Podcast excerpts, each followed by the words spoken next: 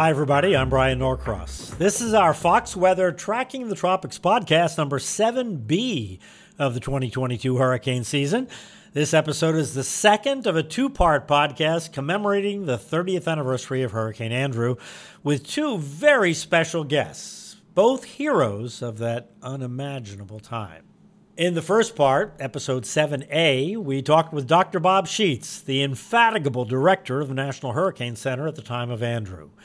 His is an incredible story of determination, skill, and bravery. I couldn't have done my part in Andrew without Bob's work at the Hurricane Center. In this episode, I'll talk with Kate Hale, who became famous for her audacious statement three days after the storm criticizing the relief efforts that were leaving people without help and support. Kate became famous for saying, Where's the cavalry on this one? Where is the help from the federal government? And she said a lot more. The story behind that critical moment is coming up with Kate Hale here in just a minute. I'm recording this on Sunday, August 21st, 2022. 30 years ago tomorrow at 5 a.m., Andrew became a hurricane with winds estimated at 75 miles per hour. We still didn't think it was likely to come near Miami at that point, but it made landfall two days later as a Category 5. It's scary to think about that even today. I hope you're following the Andrew timeline as we look at the advisories and the story day by day. It's on foxweather.com and on Twitter and Facebook. Just Google Bryan Norcross and you'll find it. It's been pretty mind blowing, honestly, looking at the satellite pictures and the bulletins from 30 years ago, 1992.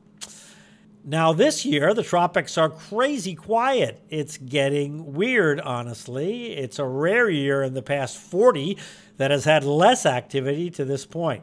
We'll see if the long range computer forecast models, which predict there will be more going on around the end of the month, are right.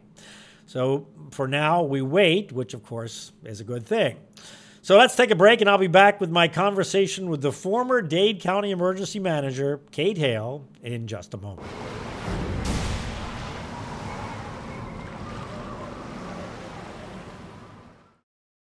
Hi, everybody. It's Brian Kilmeade. I want you to join me weekdays at 9 a.m. East as we break down the biggest stories of the day with some of the biggest newsmakers and, of course, what you think. Listen live or get the podcast now at briankilmeadshow.com.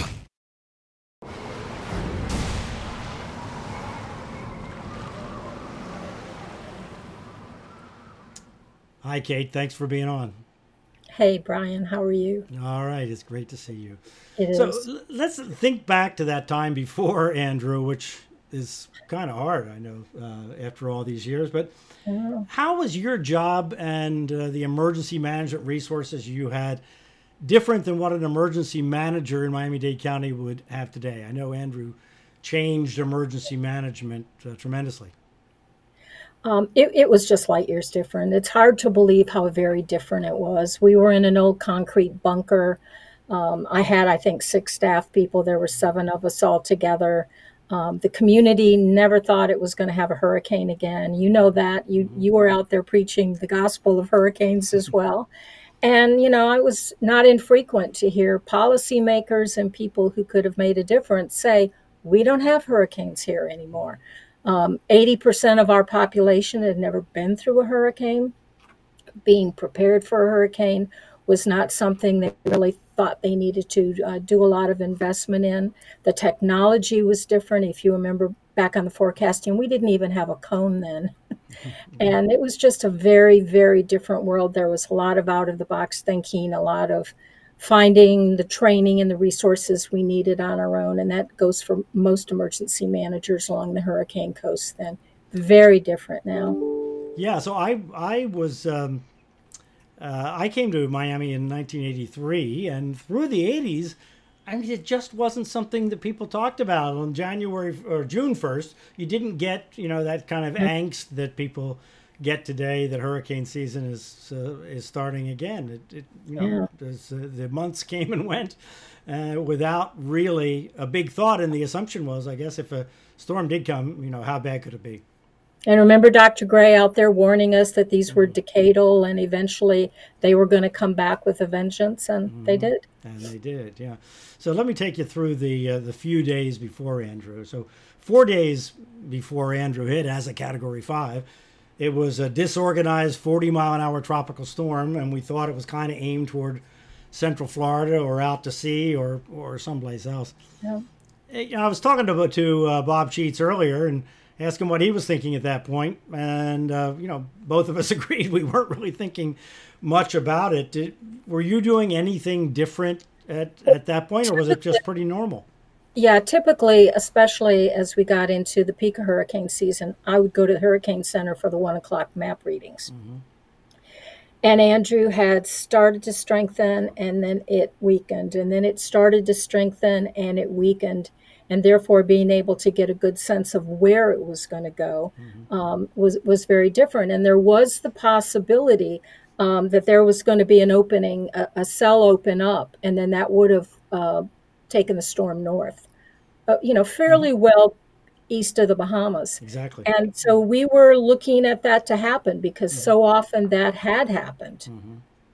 Yeah. It was really late on. It was really on Friday when you know I'm I'm over there saying, "Tell me why it's not going to hit us." Yeah. Well, yeah. So so Thursday, yes, Thursday was just a tropical storm. It was one of those tropical storms out there. So that's that's like four days before landfall, right? I mean, mm-hmm. as we think back on it, and um, so it, which is a kind of a bizarre thing. All right. Actually, then, I, got call, I, got a call from Billy Wagner. Um, probably about five in the morning, saying, "I'm on my way up. Uh, meet me at the Hurricane Center." Yeah, Billy Wagner, the famous emergency manager for many years in the Florida Keys, uh, Florida Keys. and uh, a, a, great, uh, great hurricane preparedness advocate, uh, if yes. ever there was one, for many decades. Uh, so Friday, it, it, becomes a tropical storm, or a full-fledged tropical storm, but still the the forecasts are aiming north but we didn't really necessarily believe the forecast, right? If it was coming toward Florida, uh, it was something to start thinking about. Well, and, and you you were there. You know how we mm-hmm. planned then, and we knew when our drop dead point was, how long it was going to take us to get ready, how long it was going to take to mobilize the public under different circumstances, and when we'd be out of time. And that's really how we projected our start times. And we were getting very, very close to a point where we needed to warn the public, we needed to take action, mm-hmm. uh, and we needed to start mobilizing uh, government resources as well and getting all of that into place. And yet, you know, it was blue sky.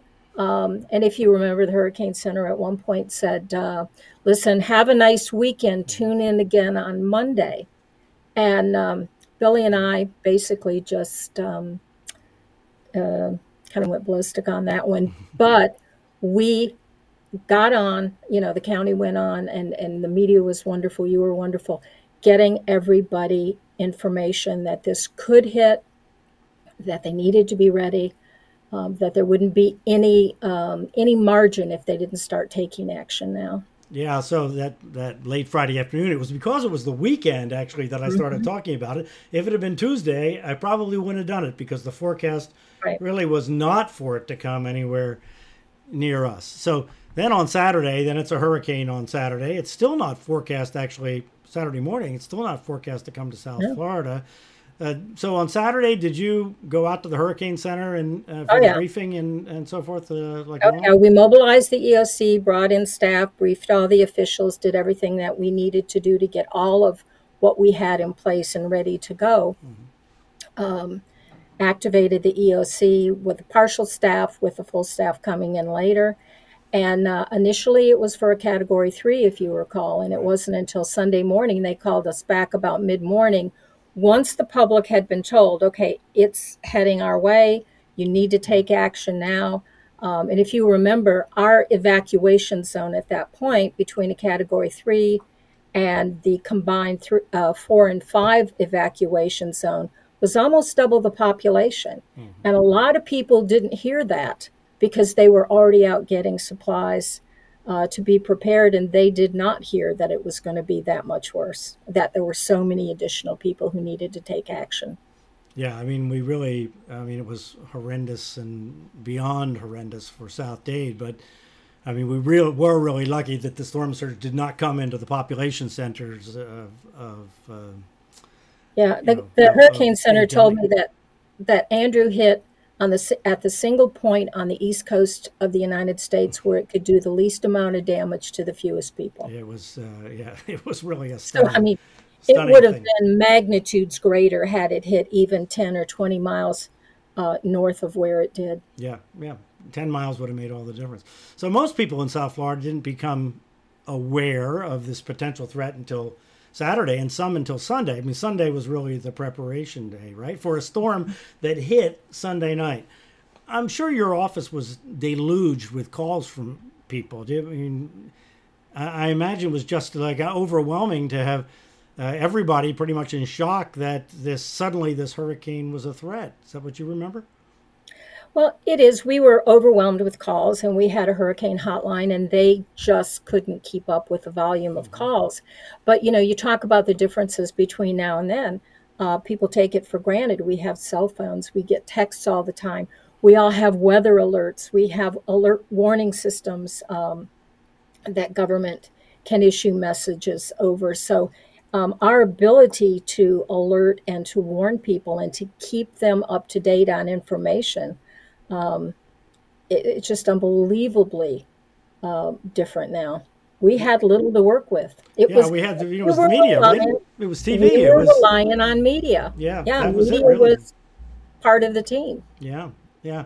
So your office, you you mentioned this. That was that uh, old uh, civil defense bunker in suburban uh, Miami, out in Kendall. I have I have uh, memories of meeting you in that place before, oh, Andrew, yeah. for the the two and a half years before Andrew that we talked about uh, hurricanes so much, it was kind of crowded and small, right? I mean, and I, as I recall, there wasn't really a good place for the media to come and hang out and and you know attend briefings.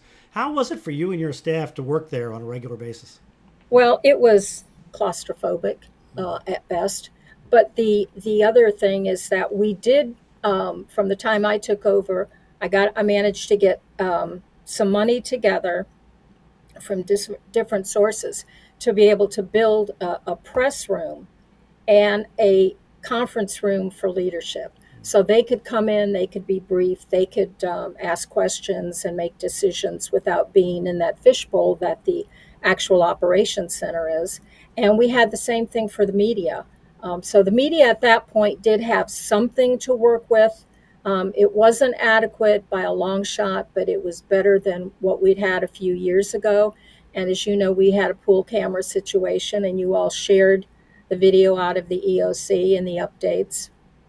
Um, but it was it was primitive compared to what I'm sure is there now. Well, the thing uh, that we had, and you reminded just reminded me of this, is we had a dedicated microwave link yes.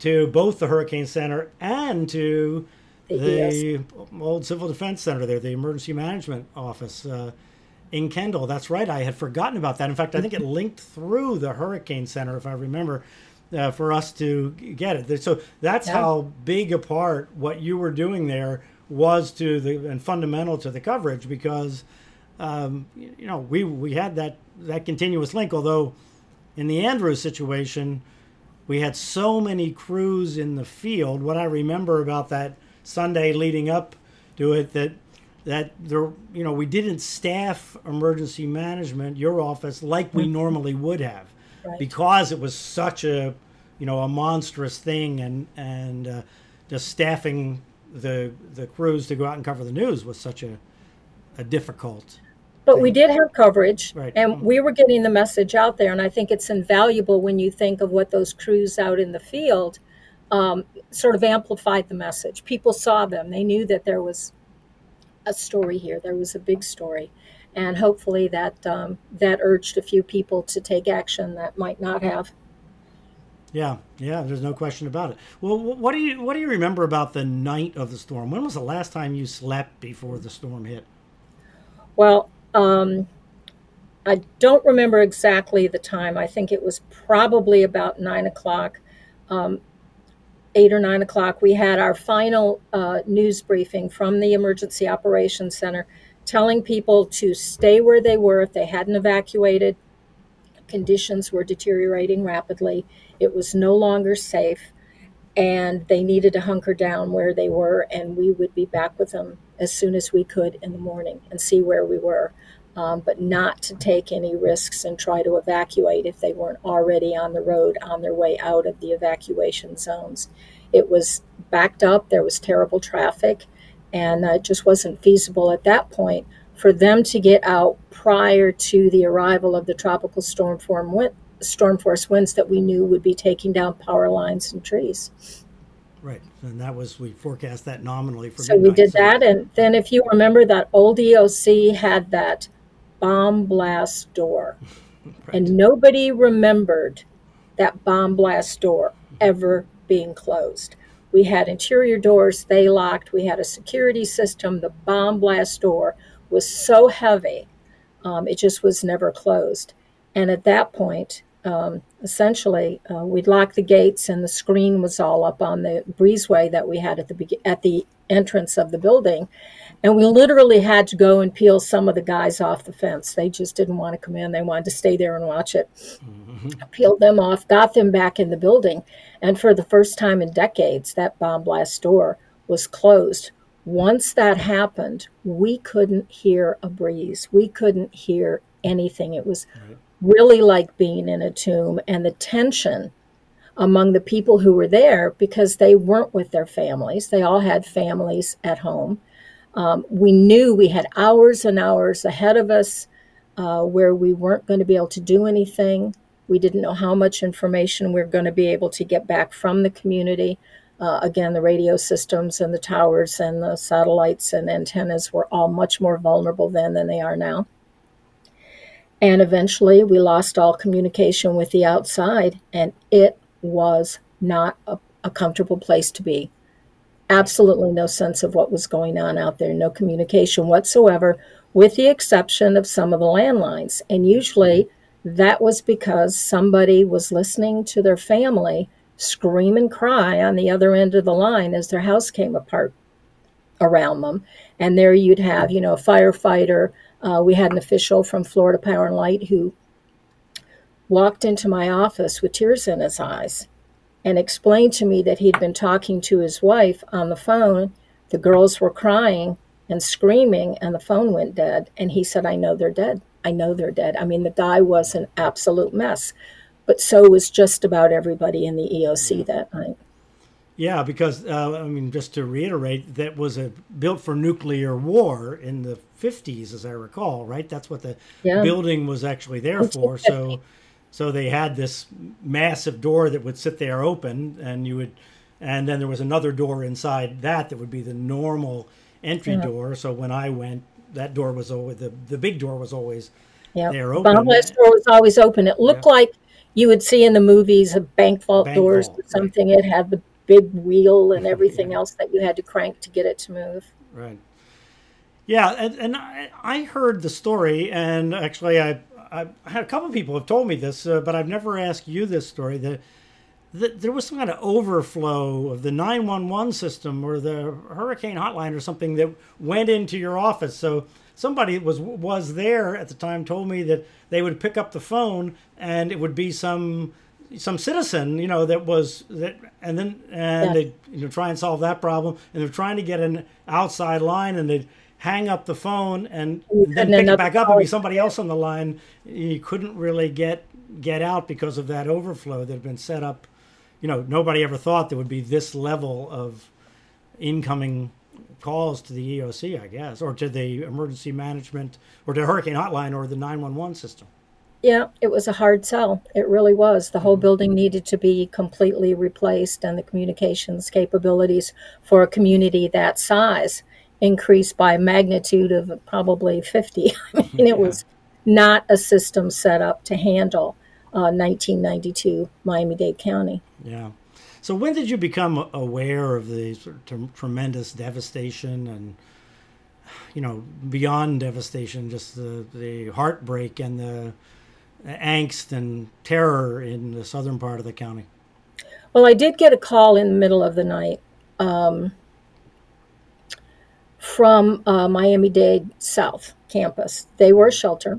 That building was used as a shelter.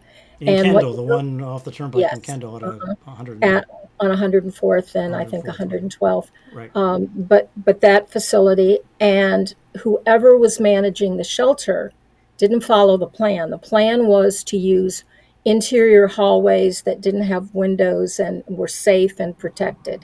Instead, they opened up the gymnasium, which of course we would never use because it has high span ceilings and a high roof and very open and very vulnerable. And as the storm started to move to, to worsen at about three in the morning, um, you know, the building is is kind of doing this, and they're terrified, and people are screaming. And they called and said, "We think this thing is coming apart. What do we do?" And I said, "At this point, all you can do is get everybody into the hall. Um, there are lockers on the in the hallways.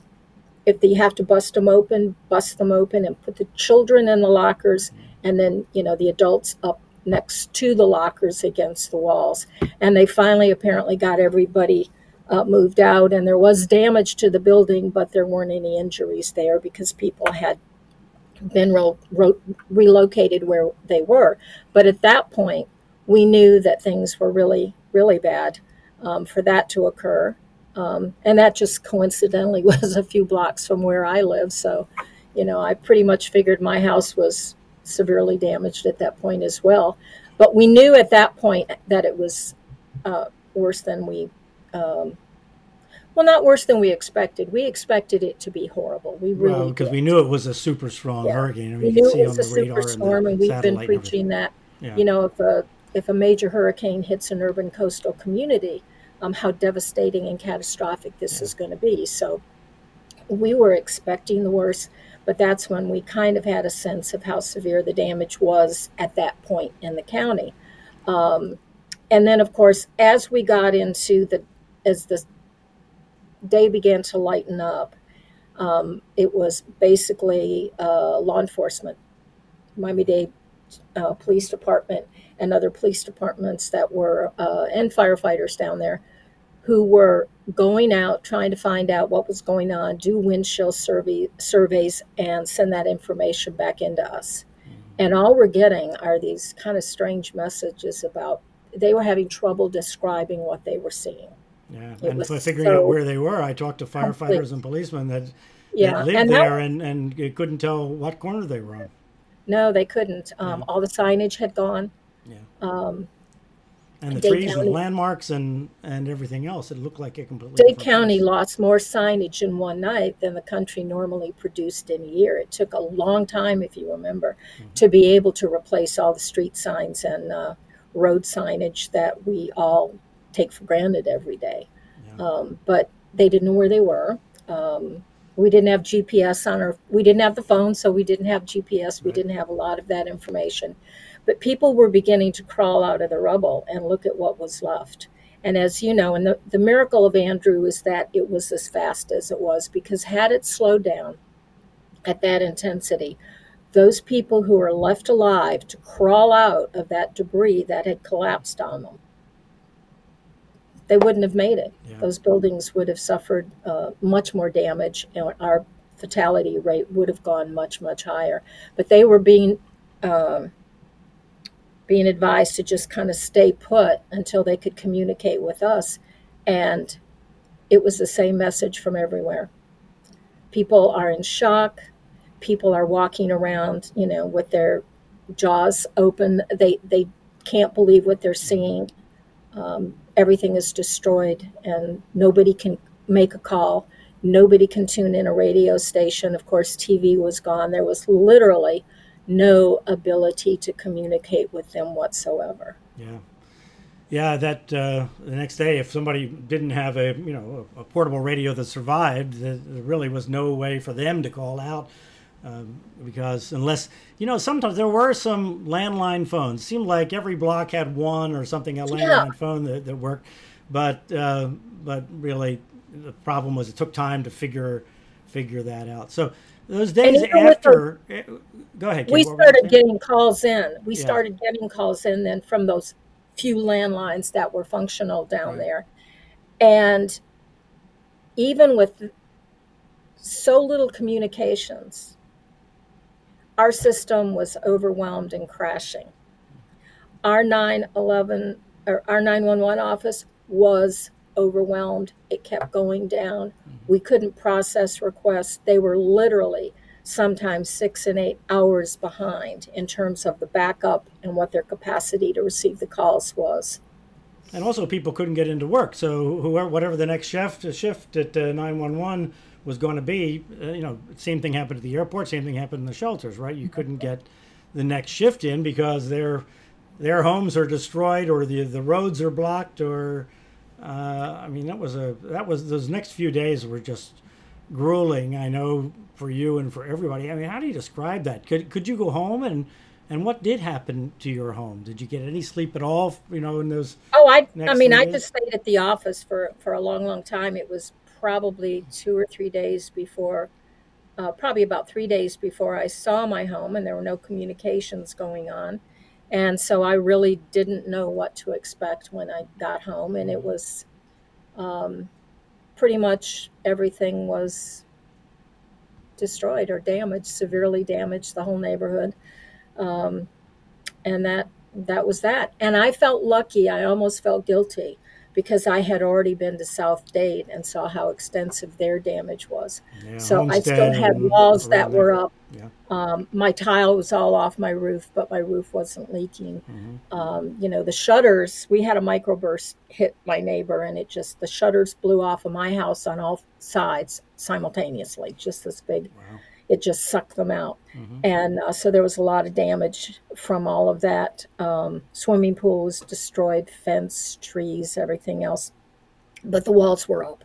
Mm-hmm. And I felt so guilty that I had so much at that point when I thought about everybody else and what I had just come from in South Dade. Yeah, you know, I wrote exactly that in my book. I mean, I, I lived in Coconut Grove and you know my house was intact yes there was damage some roof tiles were off and of course all the landscaping was gone and and so forth but as i was out there later that week cleaning up the landscaping you know uh, and my house was four miles from the hurricane center i mean that's yeah. how close it was to uh, you know, they had winds there on the roof at a 164 measured. Took off their satellite dish. And they remember? lost the yeah the radar blew off the, the dish.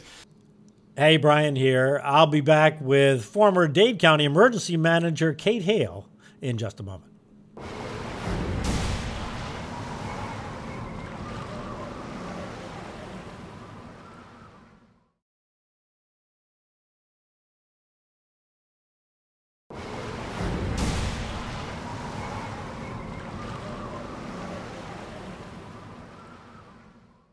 So that famous Thursday morning, three days into this devastation and chaos and and just horrendous situation, a reporter, it was uh, Craig Stevens, uh, asked you the question, yep. and it feels like you'd had enough, and and you said, "Where's the cavalry on this one?" Did, did you well, know you were going to say that? Did you? Oh no, no. In fact, what had happened is, if you remember, the night before there was the Larry King show, and there was this interview um, about he started out with why weren't we doing anything to help the people of Dade County? He heard that nobody had anything, there were no lights on, and he didn't have a, a sense of.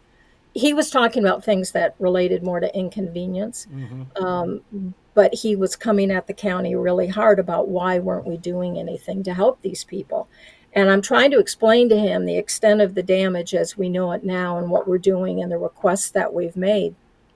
And um, then they cut to the Red Cross, and the Red Cross said they had 118 shelters or something like that, which was, you know, never ever close to what we had, um, et cetera, et cetera. And, and I had to, at that point, come back and say, they're not here. We don't have that here. And this is what's happened. And we are trying to get resources in, and we don't have communications. We can't ride around. We're moving around by helicopter, essentially um, and explain that to him. So by the next morning, we had spent a night with people from Dade County government, the Dade delegation, um, uh, members of the congressional delegation at the EOC. they are making calls trying to get resources in, trying to get help. They are all being told the same story. Dade County has not requested the help.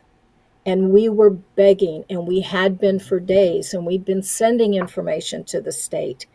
And the state claimed they were sending it on to the federal government. The federal government was saying they weren't getting it. So at this point, we knew we had to do something to make to set the record straight and make it very clear what our situation was and how desperately we need res- needed resources to to come in how desperately uh, vulnerable the population in South Dade was. We didn't know they didn't have communications. We didn't know if they were tr- if they knew we were out there trying to help them. We didn't know how to get them to resource centers, et cetera, et cetera. We had people in very, very serious health conditions, small children, people dehydrating. If you remember, it was just unbelievably hot and humid those first days. Yeah, so that's what it is. We're three whole days now. We're talking 72 hours of of really no assistance and beyond 72 hours by the time of the news conference there Thursday morning. So um, I've pretty much been handling all the media at that point for the county, which was not something that the plan included. It was to be handled by other people who didn't show up. And so I ended up handling the media. Um, and so I was, you know, tapped to go ahead and make this message clear um, in this press conference that we needed help um, and what we'd been doing and the kind of situation we were facing. And I thought it was over. I thought, you know, the camera stopped, and that's when somehow or other the 10 second sight sound bite blurted out. Um, and it's just, I'm so glad that it did because that seemed to be what caught people, and that seemed to be what echoed and helped um, helped bring in the resources that we were so in need of.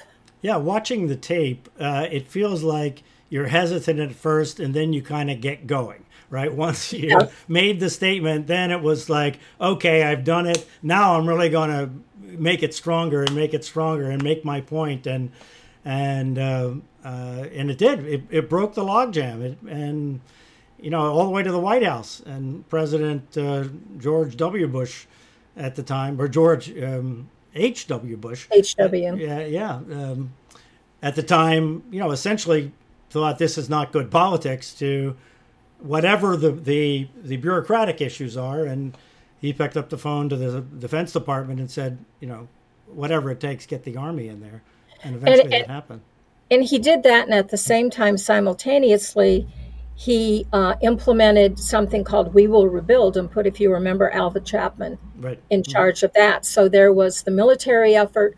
There was at the same time this um, uh, coalition of community business leaders who were coming together under Alvah Chapman's leadership to begin looking at, at marshaling all of the local industrial economic government other any resources that were out there that weren't part of the governmental effort kind of came under that umbrella and so those two parts came together and things started uh, to take shape in terms of having a real response. Yeah, Alvah Chapman was the former uh, publisher of the Miami Herald, was a Herald. great Miamian, and and that will re- we will rebuild charity. Um, I mean, raised tens of millions of dollars for uh, people did. suffering in the southern part of the county. Well, when did you come to understand just how important? that moment was, and you know that was one of those hinge points in the in the direction of of things. Was was it kind of immediate, or did it take well, time before you really really kind of set all, in? I mean, I had um, I had always been a good second in command. I I didn't ever mm-hmm. expect to be kind of the person out front, mm-hmm. and I hadn't slept basically in five days. Mm-hmm. And the, th- the three days before that, you know, they were truly a living hell as we were struggling to try to help people. And, and, and trying to deal with a political logjam that seemed to be occurring because we were caught in the middle of a presidential election as well. And um, you had uh, Lawton Chiles was the governor of Florida, was a strong Democrat, and of course there was a Republican administration, and and Chiles was supporting Bill Clinton, and uh, I mean, whether you know that was never overtly part of it, but I think we all thought that.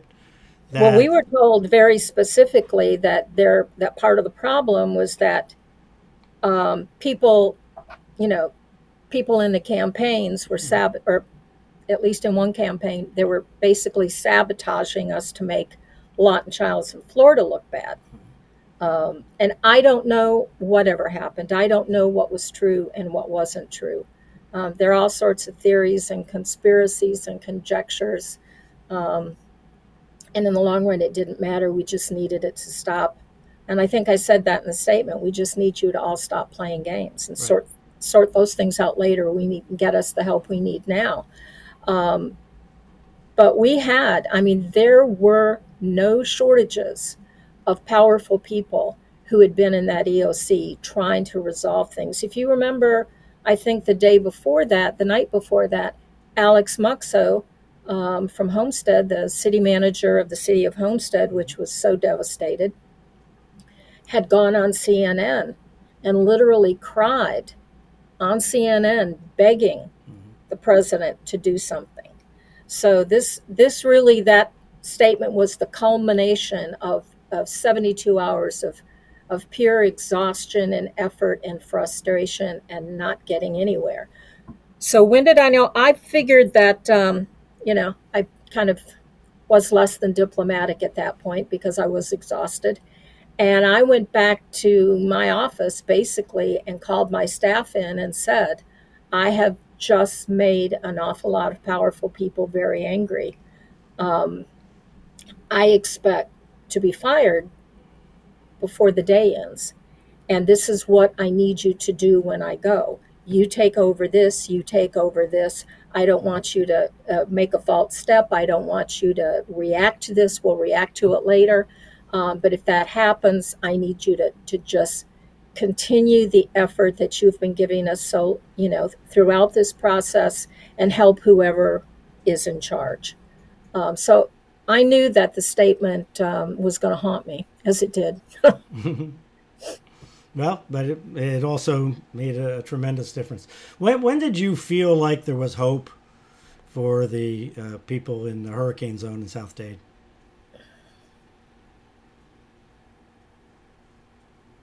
I think when I made the statement and I left, in about two hours, the phones you couldn't get a call in uh, or out again, and it was people all over calling in, thanking us, people from out of the area saying, What do you need? We're coming down. Um, it just it started an almost immediate flow of resources mm-hmm. and commitment of resources and and people who controlled significant resources calling us and saying, What do you need us to bring? We're coming. Yeah, that, well, when I was watching television, actually, because I didn't go on then, I was on noon to midnight, although I was in the television station um, watching the, the news conference. And I remember thinking, well, this is this is so important. And then later that day, the the first C5A landed at Opa-locka, yeah. And I was on the set there with Tony Segreto and and I remember tears were coming out of my eyes, you know, thinking maybe this is something. Maybe finally there's, you know, the, the people and the material and and communications and food and support and everything else are finally going to come to South Dade. Uh, you know, that and, was the moment for me. One of the first signs of that was um, within probably we already had some, but we ended up with a fleet of helicopters because you couldn't get around. If you mm-hmm. remember, everything was an endless traffic jam.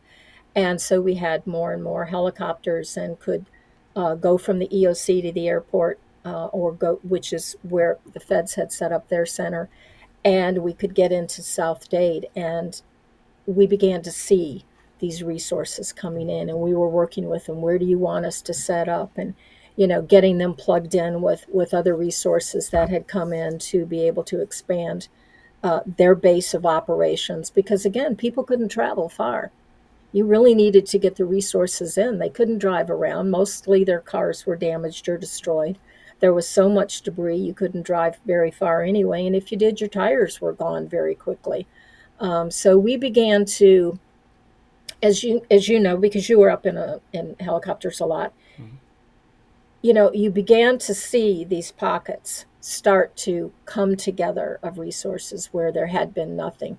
And that was encouraging. I know that we had hope that resources were coming in, but it really took a while when they came in um, for them to set up and be able to expand out. So it was probably another 24 to 36 hours. We started to get some military in. Of course, they had to mobilize and mm-hmm. deploy. But I think probably nothing made us feel more secure because, you know, sec- if you recall, security was an extraordinary issue. Yeah, and it really took until that following Sunday yeah. before the military had security. And then they expanded out. I mean, they were setting up at Harris Field and Homestead and the tent city there and food for the residents that were still there. And, and, and then, uh, you know, and then they expanded out in the, like you said, the parking lots in Best Buy stores that were obliterated or yes. shopping centers that were obliterated. The parking lots became the, the resource centers for for people that could find them, people that could figure out where where things were. And finally, we could set up antennas, and there was more communication. Um, we had feeding sites. People began to get information. Uh, the Miami Herald did an amazing job. They did yes. of putting together uh, a newspaper to get down there every day and to, to distribute throughout South Dade at no cost and what was amazing is that they would get all of the information that people needed and update it every single day. And then the media communicating helped. And then as soon as we had enough folks down there that had their own communication system, then they were getting briefed and they could share that uh, with the public as well. But it was really, really rough going that first five or six days. Yeah, it, yeah. It took it took into the next week really before there was any kind of a system, and it was really because the military was there and and you had enough resources and enough people to keep control of it and, and keep and they moving. do this. They know how to yeah. do this. Yeah, you know? they know how to do it. They come, come they come equipped with communication security and food and uh, and everything you need to exist. You know, from starting from zero. So, One of the things about the military, though, I'd like to share is that there were a lot of those young guys who honestly they worked like dogs through the week in that incredible heat mm-hmm. and humidity, and then they'd have their day off. And they just go find somebody to help, and they would work the entire day yeah. off helping people as well. So, I mean, they were so selfless that um, it was just beautiful to see how kind and generous and helpful and good and compassionate they were with people down there. It was a beautiful thing to watch. Yeah, I was. Uh, I, I, flew down there uh, with Jon Secada actually. They they were entertaining the the troops and and it was part of the concert that that uh, Gloria and Emilio Estefan put on at yeah at Joe Robbie Stadium, Dolphin Stadium, and mm-hmm. and uh, they flew Jon and I uh, Jon and me down to, to Homestead, and it was just it was just fantastic to you know do something for the troops. I mean, the whole thing was surreal, of course, the the concert and and whatnot. But it was uh, you know it was the whole thing was a, a, moment in time. I hope obviously that we never see something like this before, but it was yeah. life changing. How how did Andrew change your life? Oh, it changed it in just about every way it could possibly change it. In fact, um, there there were just things about Andrew that it took me years to even talk about. Um, the first time I went down to South Dade, this literally I didn't start talk. I didn't share this with a friend or anybody until probably around six or seven years ago. But for me, one of the worst moments was the first uh, night helicopter flight um, that I took into South Dade, and we had to come back because essentially we were being shot at. Mm-hmm. Uh, didn't make it any easier. Mm-hmm. Um, so they turned around and came back, and they uh, couldn't land in the area behind the communications center in EOC because, if you recall, that was an old pauper's graveyard. Mm, so there wasn't that. a free place, a, a, free place for for a helicopter to land. Mm. So what they decided to do was to go down as low as they possibly could get. And there were some guys on the ground, some folks who were going to help me. I would climb down as far as I could and jump down the rest of the way. Well, when I did, and I landed on the grass, I was on top of an old pauper's grave, and the ground gave way, and I fell into a grave. What? And the I know it was just awful. I've got dirt all over me and in my mouth, and I've fallen into this grave, and everything is dark and weird. And uh, the guys ran over and they pulled me out of there. But that was just a moment I couldn't talk about for years. so many strange things. Yeah. One of the great things about Hurricane Andrew is we'd been working, as you know, you were part of the effort after Hugo, um, to try to change the State Emergency Management Act, the Florida Emergency Preparedness Association, different mm-hmm. commissions. Um, we had been working to try to strengthen the emergency management programs in the, in the state, create a base of resources, um, and have the resources that we needed to be realistically prepared in our communities. And that finally did occur the spring after Andrew.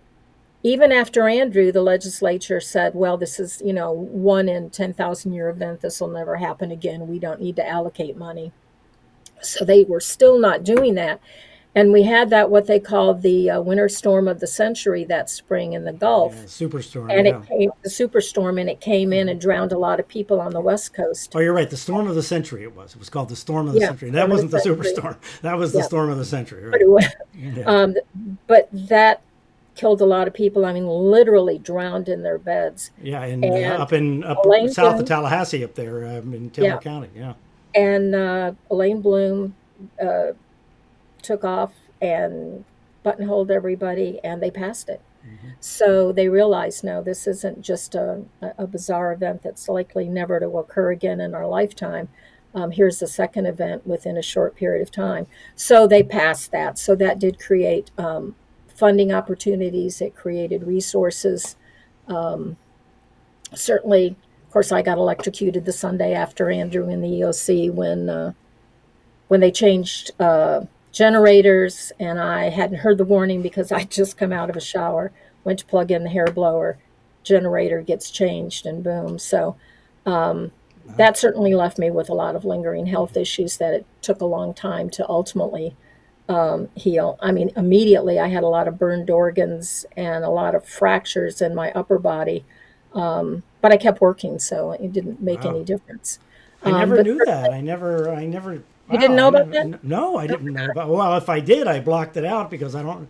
Yeah. You know, thirty years later, I guess a lot of other things come in, but no, I don't remember that at all. Oh my God! But, you know, like all of us, I lost friends and mm-hmm. people who left the area. Right. Um, and I worked for about 80 hours a week for about three years until I got something that they called adrenal washout. And I mm-hmm. just literally was told, here you go you're going to have a heart attack or a stroke. You need to take some time off and rest because that's the only hope you have of not dying within the next year. Um, and then when I began to come back from that, I just decided I didn't care what I did, but I did not want to do emergency management for a while. So there were other things I'd always wanted to do, and I went off and did them. Mm-hmm. And uh, it was great. And I had I've had a I've had a lot of challenges because of this, and I've had a lot of amazing opportunities. Um, no regrets, and I do it all over again. Yeah, it's. Uh... But nobody, I don't think anybody ever loved Miami the way I did. Absolutely yeah. loved the place, and I would have literally, you know, fallen mm-hmm. on my spear for it.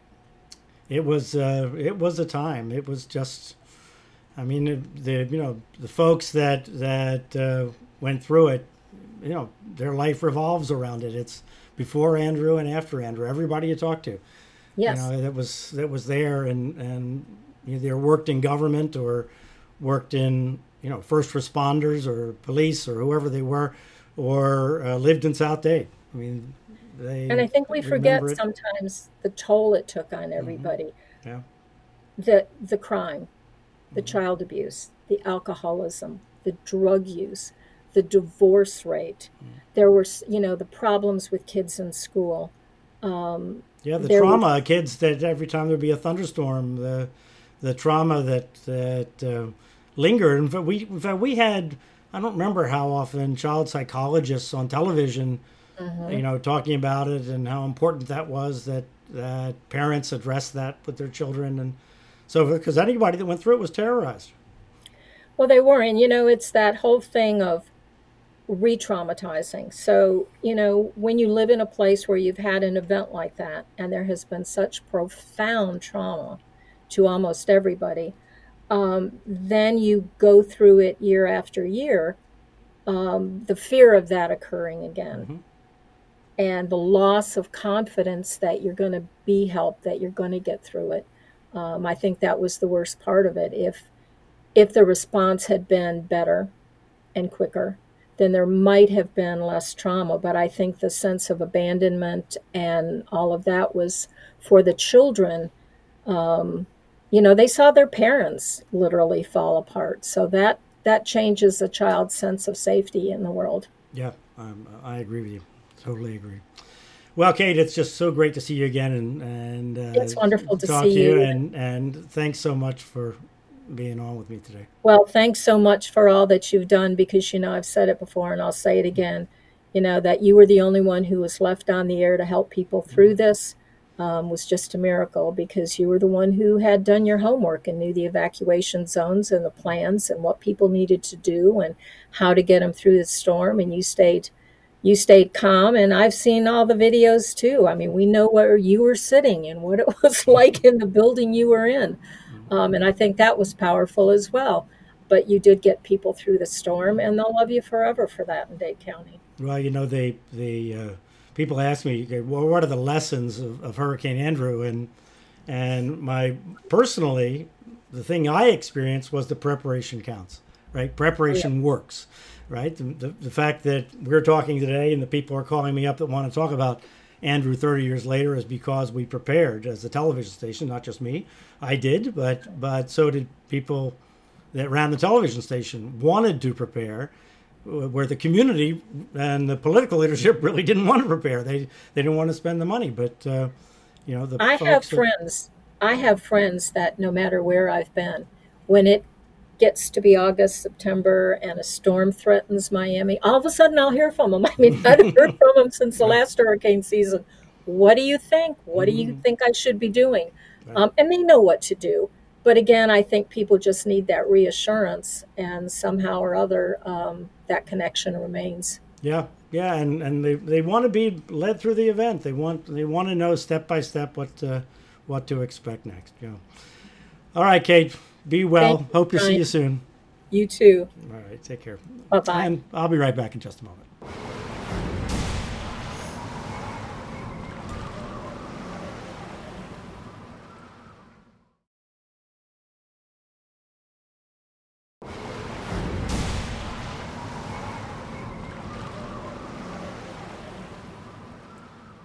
And welcome back. The night before Kate Hale stood up and put a shock in the system, when I got off the anchor desk at midnight, I remember thinking, how can the southern part of Dade County ever recover? The news was full of horror stories. People at their wits' end with looting and shooting and living in a hopefully dry corner of their house or a neighbor's garage.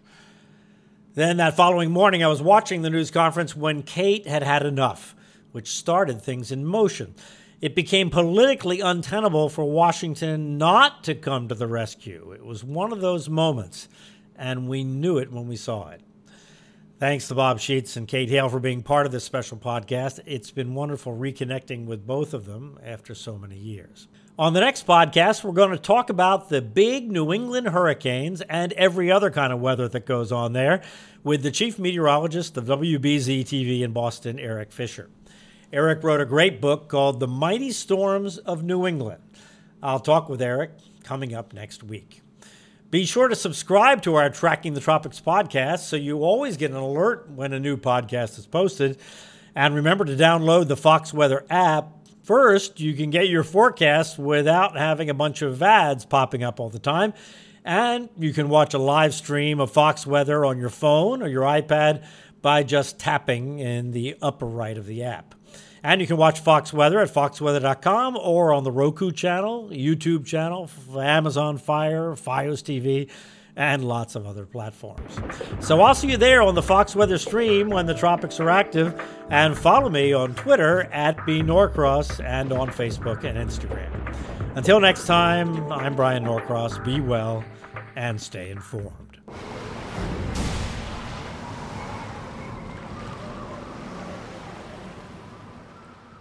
Jason in the House, the Jason Chaffetz podcast. Dive deeper than the headlines and the party lines as I take on American life, politics, and entertainment. Subscribe now on FoxNewsPodcast.com or wherever you download podcasts.